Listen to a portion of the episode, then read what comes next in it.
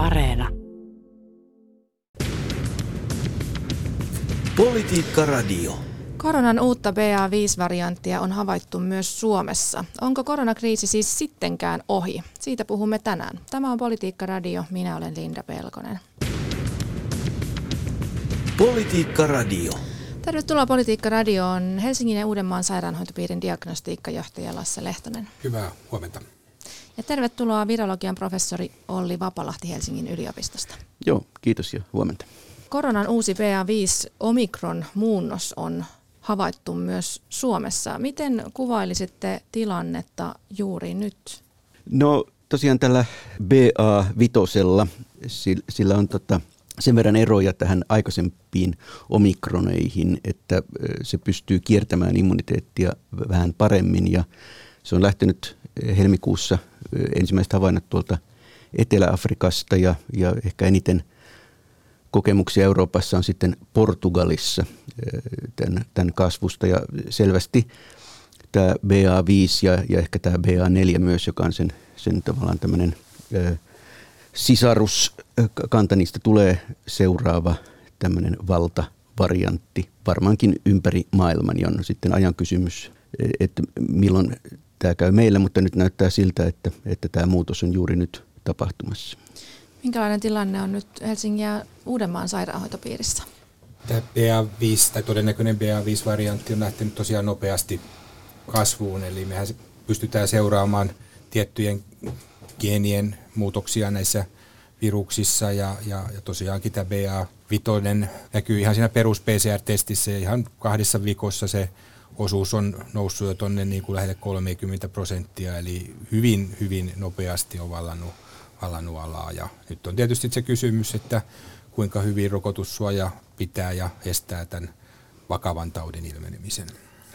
Toinen, niin. me näissä sekvensoinneissa nyt nähdään, että siellä on tämmöisiä ikään kuin klustereita, ryväksiä sitten näitä viruksia, jotka on selvästi lähes identtisiä. Ne on eri puolilta maata ja, ja selvästi niin kuin kertoo siitä, että se on nopeasti levinnyt ihan tämmöinen samantyyppinen BA5-kanta sitten Suomessa ja, ja tavallaan vähän niin kuin huono merkki siitä, että tarttuminen Suomessakin tapahtuu aika nopeasti sitten. Ja mm. jos mä jatkan tähän vielä, ja itse kun miettii tätä toukokuun loppua tässä. Meillä on ollut monenlaista niin kuin happeningia. Tässä on niin kuin isot väkijoukot kokoontunut juhlimaan maailman mestaruutta ja tietysti tätä sosiaalista velkaa, jota on kertynyt koronavuosien aikana, on niin kuin nopeasti purettu, niin siihen väliin nyt tämä BA5 on sitten tullut sopivasti ja, ja, ja varmaan on suuri syy sille, minkä takia se on niin kuin todella nopeasti lähtenyt leviämään.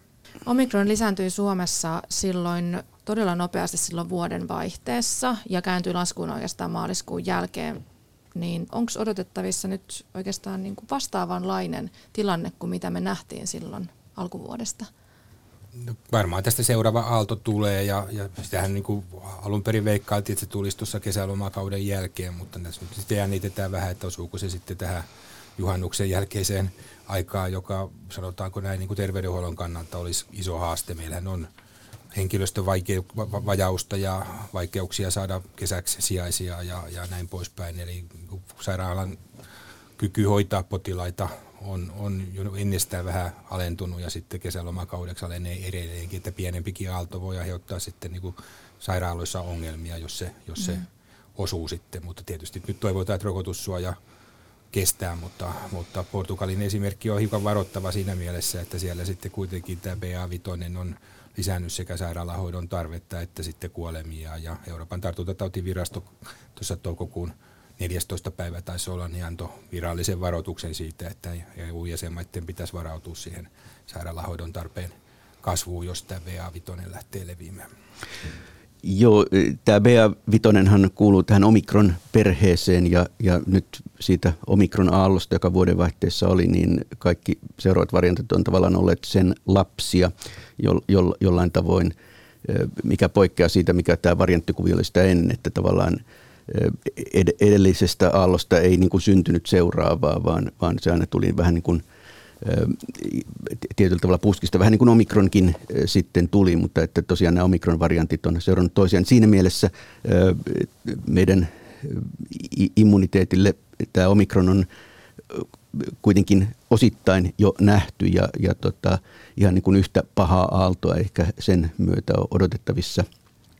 Mutta tota, tässä on semmoisiakin seikkoja sitten, että tavallaan tämä on nimenomaan tämä BA5, tämän, meillä oli ensin BA1 ja sitten meillä oli BA2, niin tämä BA5 on tavallaan tämän BA2 lapsi, jos näin voi sanoa, ja sen takia Siinä voi olla vähän eroja eri, eri maissa, että minkälainen tämä BA2-aalto on ollut. Ja, ja esimerkiksi Portugalissa se jäi aika, aika lieväksi ja, ja tämän takia plus niin kuin rokotuserojen ja kuinka paljon ihmiset on jo sairastunut, niin tämän takia maiden eroja tässä varmasti nähdään. Että esimerkiksi Etelä-Afrikassa, jossa tämä todettiinkin ensimmäisenä, niin siellä niin moni on sairastanut jo eri versioita tästä, tästä tota koronasta, että siellä tämä sairaalahoidon tarve ja kuolleisuus jäi todella matalaksi tässä BA5-aallossa toisin kuin sitten Portugalissa. Mm. Puhutaan kohta vielä siitä, että mitä, minkälainen tämä uusi BA5-variantti nyt oikein sitten on, mutta siis tähän väliin pitää kysyä, että pitääkö tämä yhteiskunta laittaa uudestaan siis säppiin? Tarkoittaako tämä nyt sitä, että, että meillä on tulossa siis uusi aalto tässä, pian on vaan ajan kysymys, niin tarkoittaako tämä nyt sitä, että korona ei olekaan ohi, me ei voidakaan nyt pitää kesäjuhlia ja, ja kätellä toisiamme ja mennä saunaan yhdessä ja kaikkea tätä, mitä tässä nyt on innoissaan tehty viimeiset viikot. Korona ei tosiaan ole ohi, että se, semmoinen ajatus on, on, on tietysti hassu, että kyllä tämä kiertää vielä vuosia tämä virus eri muodoissaan ympäri maailmaa ja, ja tietysti kaikille on ollut aika selvää, että eihän me voida pitää maata ja maailmaa säpissä kuin jonkun aikaa ja se aika on nyt jo käytetty. Nythän me luotamme ja tietysti joudumme luottamaan siihen, että rokotussuoja estää näitä vakavia tapauksia niin paljon, että meillä ei tule merkittävää ylikuolleisuutta ja sairaalahoidon kapasiteetti säilyy sitten muiden asioiden hoitamiseen, että Suomen kuolleisuuskäyrät ja on vaan vähän niin kuin huolestuttavia siitä, että mehän selvittiin niin kuin kaksi vuotta tosi hyvin tästä tilanteesta, mutta niin kuin tämä kevät ainakin kuolemien osalta on niin kuin ollut tosi, tosi raskas, että meillä on niin kuin lyhyessä ajassa tullut yli 3000 koronakuolemaa ja, ja se on paljon niin kuin modernissa yhteiskunnassa, mihin hyvä se tartuntatautiin. Niin, että ollaan vähän tavallaan innostuttu ehkä liikaakin siitä, että että nämä, näähän on kuitenkin maaliskuun jälkeen vähentynyt nämä sairaalatapaukset, mutta sitten kuolleisuus on kuitenkin ollut kovalla tasolla. Joo, ja sitten tietysti sairaalakapasiteetin arviointia kyllä kieltämättä vähän komplisoi se, että meillä on ollut tässä hoitajalakko huhtikuussa ja edelleenkin niin kuin erilaisia työtaistelutoimenpiteitä siellä, että meillä on todellisuudessa alentunut kapasiteetti, joka sitten heijastuu myöskin siihen, miten potilaita hoidetaan, että mehän meillä on päivystykset aika tukossa HUS-alueella ja toki pyritään potilaat hoitamaan jossain muualla kuin sairaalassa. Että nämä ei ole aina ihan niin kuin yhdenvertaisia nämä luvutkaan, mutta tosiasia tietysti on, että sairaalahoidon tarve koronan osalta on merkittävästi vähentynyt ja me ollaan juuri tällä hetkellä niin varsin hyvässä tilanteessa se sairaalahoidon osalta, mutta toivottaisiin, että oltaisiin vielä juhannuksen aikaankin, koska sitten kun ihmiset on lomilla, niin sitten vielä kyvykkyydet hoitaa näitä potilaita on alemmat kuin normaalisti. No, mutta pitäisikö sitten sen sijaan, että laitettaisiin aina uudestaan ja uudestaan yhteiskuntaa säppiin, niin parantaa vaan sitä sairaanhoidon kapasiteettia? Minkälainen ratkaisu se olisi?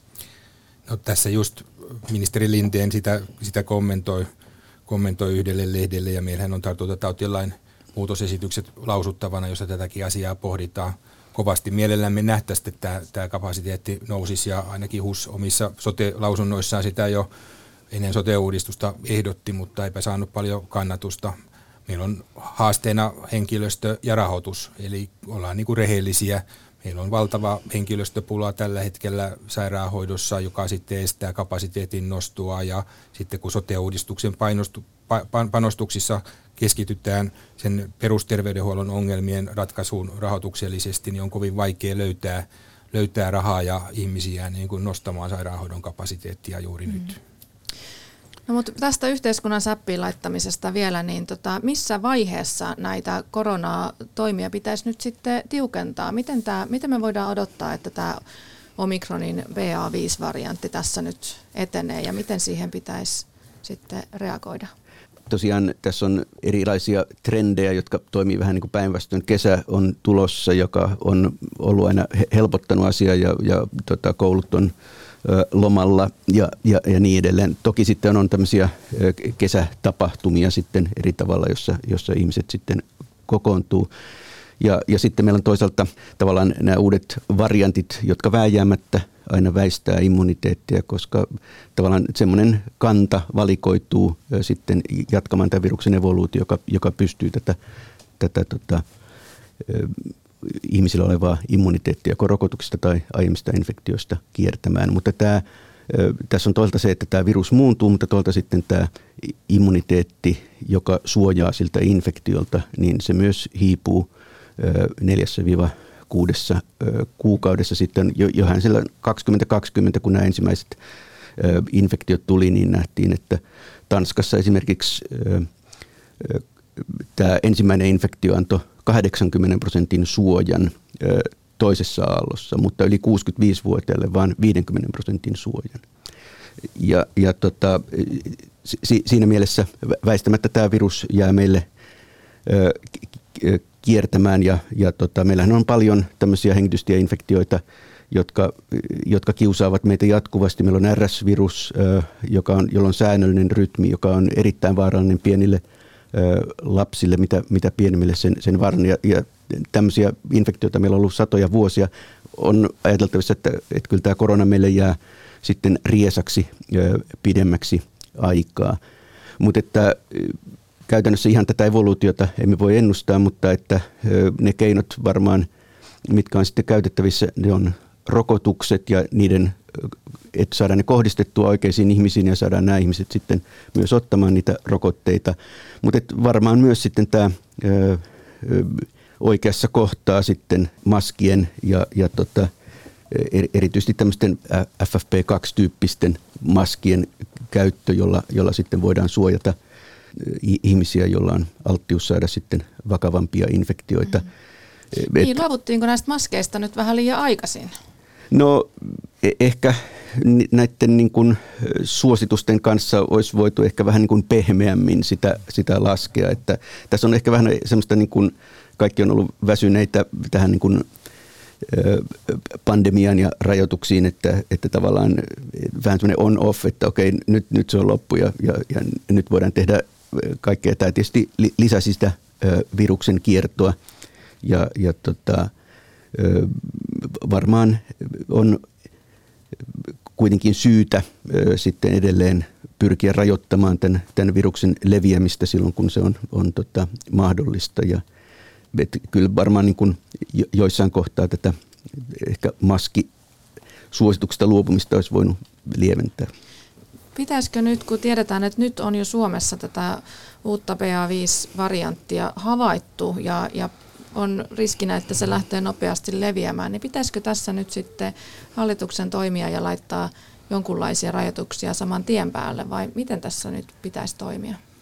En mäkään usko, että rajoituksia enää oikein pystytään laittaa päälle. Se on poliittisesti haastavaa ja varmaan väestön väsyminen näihin toimiin on niin suurta, että tuskinpa niitä laajemmin noudatettaisiin. Ja omikron on aika tarttuva, joten on vaikea saada niin kattavaa, kattavaa rajoituskokonaisuutta aikaan, että sillä sitten oleellisesti pystyttäisiin vaikuttamaan tähän, tähän tilanteeseen. Et ennen kaikkea nyt on kyse tosiaan näiden riskiryhmien suojaamisesta, jotka, joita sitten tosiaan on paljon jo henkilöitä kuollut ja jotka on edelleenkin alttiita sitten joko kuolla tai saada tämä vakava tauti. Ja keskeisin keino on toki nämä rokotukset ja siinä sitten niin kuin pitää hyvin miettiä sitä, että onko se valittu rokotuspolitiikka nyt varmuudella sitten tehokas näiden tämän tavoitteen saavuttamiseen. Ja kyllä mun oma käsitykseni on, kun näitä kuolleisuuslukuja nyt on tässä katsonut, että tämä kevät ei kyllä ole mennyt ihan putkeen, että meillä on liian paljon kuollut ihmisiä verrattuna niin kuin naapurimaihin.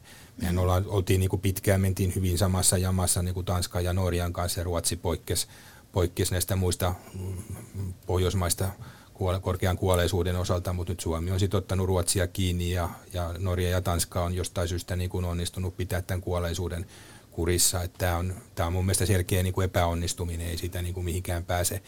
Ja, ja sitten on se kysymys, mitä sille niin kuin voi tehdä voidaan tietysti yrittää suojata näitä riskiryhmiä vielä paremmin ja silloin just nämä maskit, FFP2 suojaimet on, on varmaan se keskeinen keino ja niin kuin Olli totesi tuossa, niin vähän liian paljon on ollut tämmöistä on-off-tyyppistä tiedottamista, että olisi ehkä pitänyt enemmän markkinoida sitä riskiryhmien suojaamista. Ja sitten edelleenkin tämä rokotuspolitiikka sitten, että Ruotsi on niin kuin valinnut nyt hyvin erilaisen rokotuspolitiikan kuin, kuin Suomi, eli siellä on yli 65-vuotiaat rokotettu aika tehokkaasti neljänteen kertaan ja tullaan tarjoamaan viides rokotus sitten syksyllä tälle ikäryhmälle. että siellä on valittu tämmöinen niin kuin toistuvien tehosten rokotusten tie muutaman kuukauden välein riskiryhmille, kun taas sitten Suomessa ajatellaan, että sinnitellään kolmen rokotuksen varassa niin pitkään, kun, kunnes sitten se kuolleisuus täällä alkaa nousta. Ja mä vähän niin kuin ihmettelen sitten näitä tilastoja, että miten se THLn tilastoissa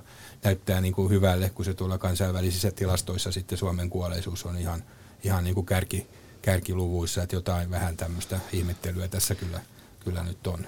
Niin, tota, tästä uudesta muunnoksesta on kerrottu, että, että se kiertäisi rokotesuojaa edellistä tehokkaammin, niin mistä se oikein johtuu? Tämä vääjäämättä on aina uuden tämmöisen variantin ominaisuus. Se, tota, Tämä kuuluu normaalin virusten kiertoon, että jatkoon selviytyy sen tyyppinen virus, jossa on mutaatioita, joihin sitten, jotka pystyy kiertämään tätä immuniteettia. Tätä ei ainoastaan tällä, tällä koronalla, vaan, vaan tota, muillakin tyypillisesti influenssalla nähdään tämmöistä. Sitten kun tulee uusi pandemia, tavallaan tulee kerralla vähän uudenlainen pintarakenne sille virukselle ja sen jälkeen se muuntuu niin, että se aina joka vuosi löytää sitten väestöstä osan, joka – joka saa sen infektion. Ja, ja tota, Tämä on niin semmoista vääjäämätöntä luonnon kiertokulkua. Niin. No, mutta onko se nyt sitten niin, että tarvitaan siis uusi rokote kokonaanko vai pitää kehittää uusi rokote vai, vai tota, onko näistä vanhoista rokotteista enää niin kuin mitään hyötyä, jos on nyt ne alla ne vanhat? Kyllä tietysti tässä on selvästi niin kuin eh, tämän omikronin myötä on tavallaan meille tullut uusi ehkäpä alatyyppi tästä viruksesta ja, ja kyllä niin kuin – se, miltä nyt tällä hetkellä näyttää, niin se, että meillä olisi tämän omikronin tyyppinen rokote voisi olla hyvä, mutta ehkä perusongelma on siinä, että tämä rokotteen kehittely, vaikka siinä otettaisiin niin kuin vain pieniä muutoksia siihen rokotteeseen, sen aikajänne on kuitenkin semmoinen, että tämä virus on aina vikkelämpi ja tuottaa uuden variantin ennen kuin se tota, ehkä täsmärokote juuri sitä kohtaan on, on, on sitten testattu ja on markkinoilla jakelussa, mutta että ehkä niin kuin sinänsä nyt kun tämä Omikron-ryhmä on, on, on se, joka, joka tässä nyt on viimeisen puoli vuotta jyllännyt, niin, niin tämän tyyppinen rokote olisi, olisi tota, ehkä näihin boostereihin kohdallaan. Sitten sen lisäksi on tietysti toinen rokotuskehityslinja, on tämmöinen, jossa iskettäisiin kaikkiin tämmöisiin SARS-koronavirustyyppisiin viruksiin, niiden tämmöisiin yhteisiin rakenteisiin ja, ja, ja tämmöisistä, tämmöisiä on kehittelyssä. Ja toisaalta sitten semmoisia, missä, missä niin kuin puhutaan näistä nenärokotteista ja tämmöistä, jolla saataisiin parannettua sitten tätä, tätä limakalvoimmuniteettia erityisesti, jota kautta se virus sitten kehoon tulee. Joo, itsekin olen sitä mieltä, että rokotusteknologiahan tässä on kehittynyt huimin askelin tämän koronapandemian aikana, että on valtavasti satsattu siihen ja meillä on todella merkittäviä teknologisia edistysaskeleita tapahtunut. Mäkin olisin niin kuin luottavainen siihen, että me saadaan vielä niin kuin tehokkaampia ja toivottavasti pitkävaikutteisempia rokotteita varmaan ihan kohtuullisella aikataululla, että nyt tietysti taistellaan sitten tätä kesää ja tätä syksyä ylitse ja, ja silloin käytännössä me joudutaan selviämään sillä rokotusarsenaalilla, joka tällä hetkellä on käytössä, että nämä on sitten ehkä loppuvuodesta tai ensi vuoden puolella on sitten nämä uudet omikron rokotteet käytössä ja jos tietysti huono tuuri käy, niin sitten virus on jo muuntautunut taas kuin seuraavaan tyyppiin siihen mennessä. Että ollaan sitten samassa tilanteessa kuin influenssan kanssa, että joudutaan sitten vähän aina etukäteen arvaamaan, että mikä sieltä tulisi seuraavaksi.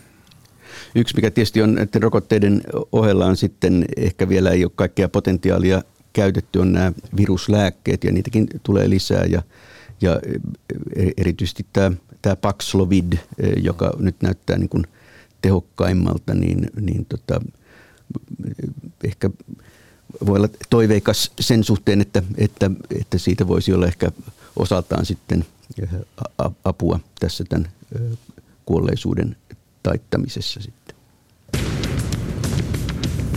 Politiikka Radio. Politiikka Radiossa puhumme tänään koronan uudesta BA5-variantista, joka Suomeenkin on rantautunut. Ja täällä studiossa keskustelemassa virologian professori Olli Vapalahti Helsingin yliopistosta ja Helsingin ja Uudenmaan sairaanhoitopiirin diagnostiikkajohtaja Lasse Lehtonen. Puhutaan vielä lisää tästä, että mitä me oikein tiedetään tästä BA5 Omikron muunnoksesta, joka täällä Suomessakin nyt pian alkaa sitten jylläämään.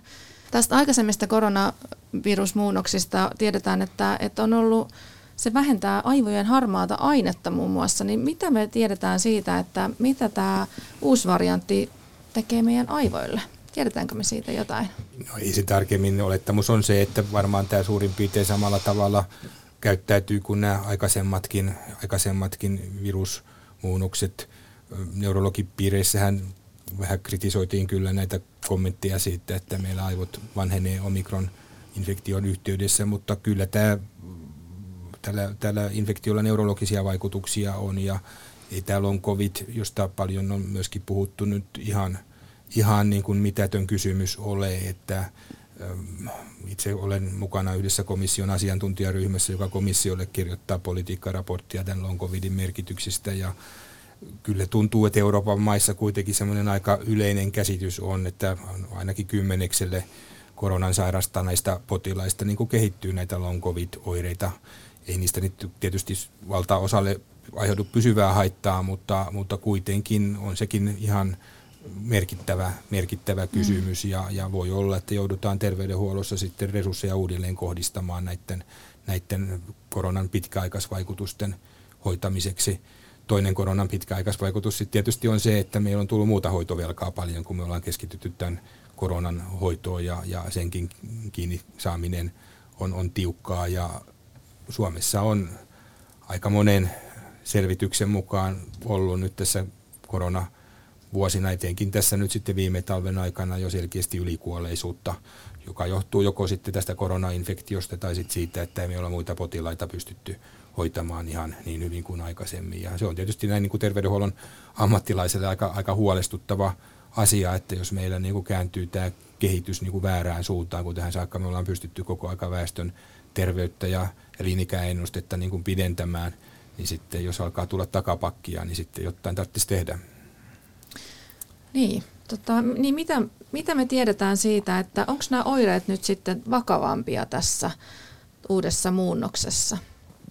Tämä oireiden vakavuushan on tämmöinen yhteisvaikutus siitä, että minkälainen se viruskanta on ja sitten toisaalta siitä immuniteetista, joka väestössä on. Ja, ja tietysti se, että tämän omikronin ja kaikki näiden omikronien lievyys tota, on sitten aika pitkälle erityisesti näiden rokotteiden ansiota, että on arveltu, että se ehkä tämmöiselle immuniteetiltään koronan suhteen neitseelliselle henkilölle on, on vakavuudeltaan ehkä sama luokkaa kuin se alkuperäinen Wuhan, että tämä on tietysti se, se lähtökohta. Mutta Mut tässä... Miten, tosiaan nythän on, on ihmisiä, joilla ei ole vielä kertaakaan ollut koronaa, niin, niin tota, onko, saako silloin niin kuin pahemman koronan nyt sitten tästä omikron viitosen variantista?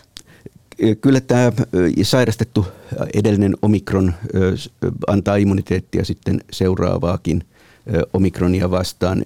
Tasan minkä verran on, on, on vähän epäselvä ja se on sitten ajan kuluessa tietysti hiipuu, mutta ennen kaikkea se suoja uutta infektiota vastaan on heikompi kuin sitten suoja vakavaa infektiota vastaan. Mutta jos katsoo tätä BA5, niin siinä on niin kuin – samoja mutaatioita, mitä Delta-variantissa oli sitten verrattuna siihen alkuperäiseen Wuhaniin. Ja, ja tota, siellä on tässä niin kuin, kohdassa, missä tämä, tämä tota, viruksen piikkiproteiini pilkkoutuu, tämmöinen mutaatio, joka ehkä tekee sen, sen niin kuin helpommin pilkkoutuvaksi, joka, joka saa sen ehkä, ehkä paremmin esimerkiksi liittämään soluja toisiinsa. Ja tämä tota, voi olla sellainen, sellainen ominaisuus, joka, jota voitaisiin joissain malleissa liittää sitten tämmöiseen niin kuin isompaan patogeenisyyteen, mutta että me ollaan aika alkuvaiheessa tämän kanssa, että tämän tyyppistä dataa, että voisi sanoa, että tämä olisi vakavampi, niin tota, me tietysti Portugalista nähdään vähän tätä, tätä tilastoa siitä, että, että tota, on, on sairaalahoidon tarvetta ja kuolleisuutta vähän, vähän kasvanut liittyen tähän, tähän BA-vitosen, mutta että mikä osa siitä on sitten tätä immuniteetin hiipumista ja, ja vähän erilaista infektiohistoriaa, niin, niin tota, sitä on hankala sanoa. Portugalistahan voidaan sitten tietää, että siellä, siellä on ollut enemmän näitä tapauksia, mutta myös, myös sitten jos katsotaan muualle maailmaa, niin Kiinassa on ollut esimerkiksi ihan erilainen koronapolitiikka kuin mitä Suomessa. Ja siellä on tosiaankin, siis Suomen ulkoministerikin on varoittanut siitä, että, että Kiina noudattaa niin tiukkaa nollapolitiikkaa koronapandemian suhteen. Ja, ja siis nämä tilanne ja rajoitukset voi Kiinassa esimerkiksi muuttua jatkuvasti ja yksittäisiä alueita on suljettu edelleen. Niin miten te näette, mistä se johtuu, että Kiinassa ja Euroopassa on niin erilainen no, tämä koronapolitiikka ylipäätään? No kyllä se, se on niin kuin mahdollista Kiinassa toimia näin, että, että kyllä se on, lähtee siitä poliittisesta järjestelmästä, mutta että, että, että Kiinasta tietysti on, siellä on, on, on tota valtava osa maapallon väestöä, joka on niin kuin logistiikka ketjujen alkupäässä monella tapaa. Ja kyllähän niin kuin huolestuttavaa on, että tehtiin siellä mitä tahansa, niin, niin tulee ongelmia. Että, et, että jos yritetään pitää ulkona sieltä, niin joudutaan sulkemaan kaupunkeja ja, ja ylläpitämään politiikkaa, josta, josta tulee ongelmia, joka aiheuttaa myöskin maailmanlaajuisille logistiikkaketjuille ongelmia, että tehtaita suljetaan. Tai sitten, jos sitä luovutaan ja, ja siellä ehkä ei varsinkaan vanhusväestö ole niin hyvin suojattu, niin – niin ongelmia tulee siinäkin. Että, että kyllä se on niin kuin globaalisti ottaen aika, aika että tehtiin siellä mitä tahansa, niin, niin kyllä ongelmia on varmaan näköpiirissä. Joo, Kiinan terveydenhuoltojärjestelmässä on haasteita.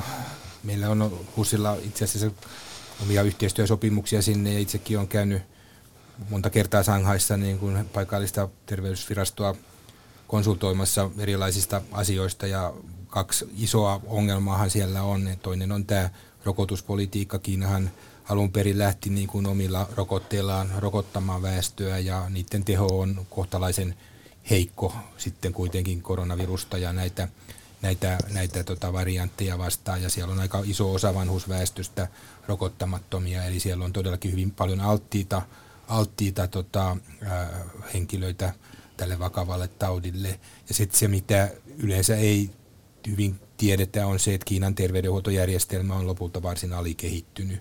Eli se on hyvin sairaalapainotteinen, siellä on, mutta siellä on niin kuin tämän tyyppisiä hoitopaikkoja niin kuin hyvin vähän. Sehän nähtiin siellä Wuhanissa sitten rakennettiin näkkiä tämmöisiä kenttäsairaaloita ja varmaan siellä niin kuin yhteen kaupunkiin voidaan näitä resursseja keskittää sitten kun tarvitaan, mutta on niin kuin kokonaisuutena niin kuin kyvykkyydet hoitaa niitä potilasmääriä on yllättävän heikot ottaen huomioon niin kuin Kiinan muun, muun, muun, muun vaurauden ja, ja mahdin. Eli aivan oikeasti siellä, jos tämä koronavirus pääsee karkuun, niin siellä on kyllä aikamoinen katastrofi, katastrofi ja tuolla niin kuin erilaiset asiantuntijat, jotka WHO näitä juttuja tekee, niin on arvioinut, että koronaepidemia vaatisi niin kuin jotain ehkä kolmisen miljoonaa kuolonuhria Kiinassa, jos, jos se pääsisi siellä nyt sitten niin kuin liikkeelle, että siellä on niin kuin huomattavaa potentiaalia vielä niin kuin aiheuttaa näitä vakavia sairastumisia ja kuolemia. Ja tietysti että politiikka on mukana. Lehdistössäkin on paljon kirjoiteltu siitä, että Kiinassa tuskin politiikka muuttuu ennen kuin siellä on puoluekongressit pidetty ja johdon valinnat tehty ja sitten voidaan sitten taas arvioida sitä noudatettua politiikkaa uudestaan, mutta mm. tässä vaiheessa kasvojen menetyksen riski olisi liian suuri, ettei kukaan uskalla sitä politiikkaa kyseenalaistaa, vaikka pitkän päälle voi olla aika, aika mahdotonta maata niin hyvin eristää, etteikö se virus sitten jossain vaiheessa pääsisi, pääsisi siellä leviämään. No nyt kuitenkin ihmiset matkustaa tänä kesänä enemmän varmaan luultavasti kuin pitkään aikaan, niin missä päin maailmaa on tällä hetkellä suurimmat riskit sairastua koronaan? Mitä matkakohteita kannattaa välttää? No, tällä hetkellä on Suomessa aika suuri riski, että niin kuin valitettavasti nyt niin kuin vaikka meilläkin niin kuin matkailualaa niin kuin yritetään boostata, boostata niin tässä on nyt pari semmoista ongelmaa, eli me ollaan niin kuin eurooppalaisissa koronatilastoissa nyt vähän taas niin kuin huonommalla paikalla ja sitten toisaalta sitten tämä Venäjän rahan, rajan läheisyys niin kuin tekee meistä muutaman, muutenkin vähän turvattoman paikan, ainakin noin ulkopuolisten silmistä, jotka ei niin kuin meidän, meidän, meidän tilannetta tunne. Eli, eli tota, itse näkisin näin, että aika, aika turvallisin mielin Suomesta voi Eurooppaan lähteä ja, ja varmaan Yhdysvaltoihinkin mutta, mutta tota, totta kai sitten täytyy varautua siihen, että matkan aikana voi sairastua ja sitten siitä voi tulla jotain ongelmia. Että se on ehkä se suurempi haaste kuin se, että, että, että uskaltaako matkustaa vai ei. Ja samantyyppiset viruskannat sitten on Euroopassa, niin kun, tavallaan ei, ei ole semmoista, että meidän pitäisi jotain tiettyä kantaa tällä hetkellä niin kuin välttää ja sitä padota, ettei sitä tulisi Suomeen. Että tosiaan tämä gradientti on niin kuin määrissä ehkä, ehkä toisinpäin tällä hetkellä ja mitään semmoista niin kuin erityistä. Nämä on globaalisti leviäviä kantoja sitten, mitä on yhtä lailla Suomessa kuin, kuin muuallakin. Hmm.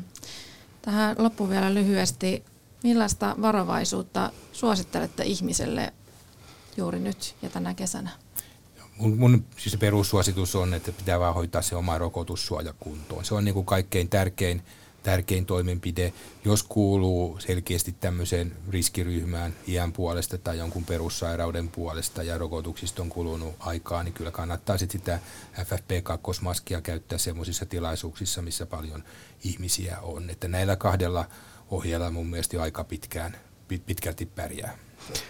Joo, silloin kun on mahdollisuus saada rokote, niin se kannattaa ottaa. Ja meillä edelleen ehkä kolmansia rokotteita voisi useampi ottaa. Hyvä muistaa, että, että niin kuin ennen kaikkea nyt kun tämä omikron on tullut, niin se muutti tämän pelin, että se kolme rokotetta siihen on, antaa todella paljon paremman suojan näitä omikron-variantteja kohtaan. Ja, ja tosiaan, jos on mahdollisuus saada tämä neljäs rokote iäkkäiden, niin, niin ilman muuta se kannattaa se ottaa. No niin, eli tämä kuulostaa nyt siltä, että vaikka meillä on uusi variantti Suomessa, niin ei nyt tarvitse kuitenkaan mitään itseään eristää minnekään tai, tai varoa sen kummemmin. Mistään paniikki, paniikki, paniikista ei, ei ole kysymys, mutta niin kuin sanottu, niin meillä on aika haastavat tilanteet tuolla sairaanhoidossa just henkilöstön ja, ja kesän suhteen. Et siinä mielessä niin kuin kyvykkyydet hoitaa niin kuin pienempääkin aaltoa on valitettavasti hiukan, hiukan ohuet, mutta yritetään selvitä. Kiitos oikein paljon tästä haastattelusta. Helsingin ja Uudenmaan sairaanhoitopiirin diagnostiikkajohtaja Lasse Lehtonen ja virologian professori Olli Vapalahti. Kiitos. Kiitos. Politiikka Radio.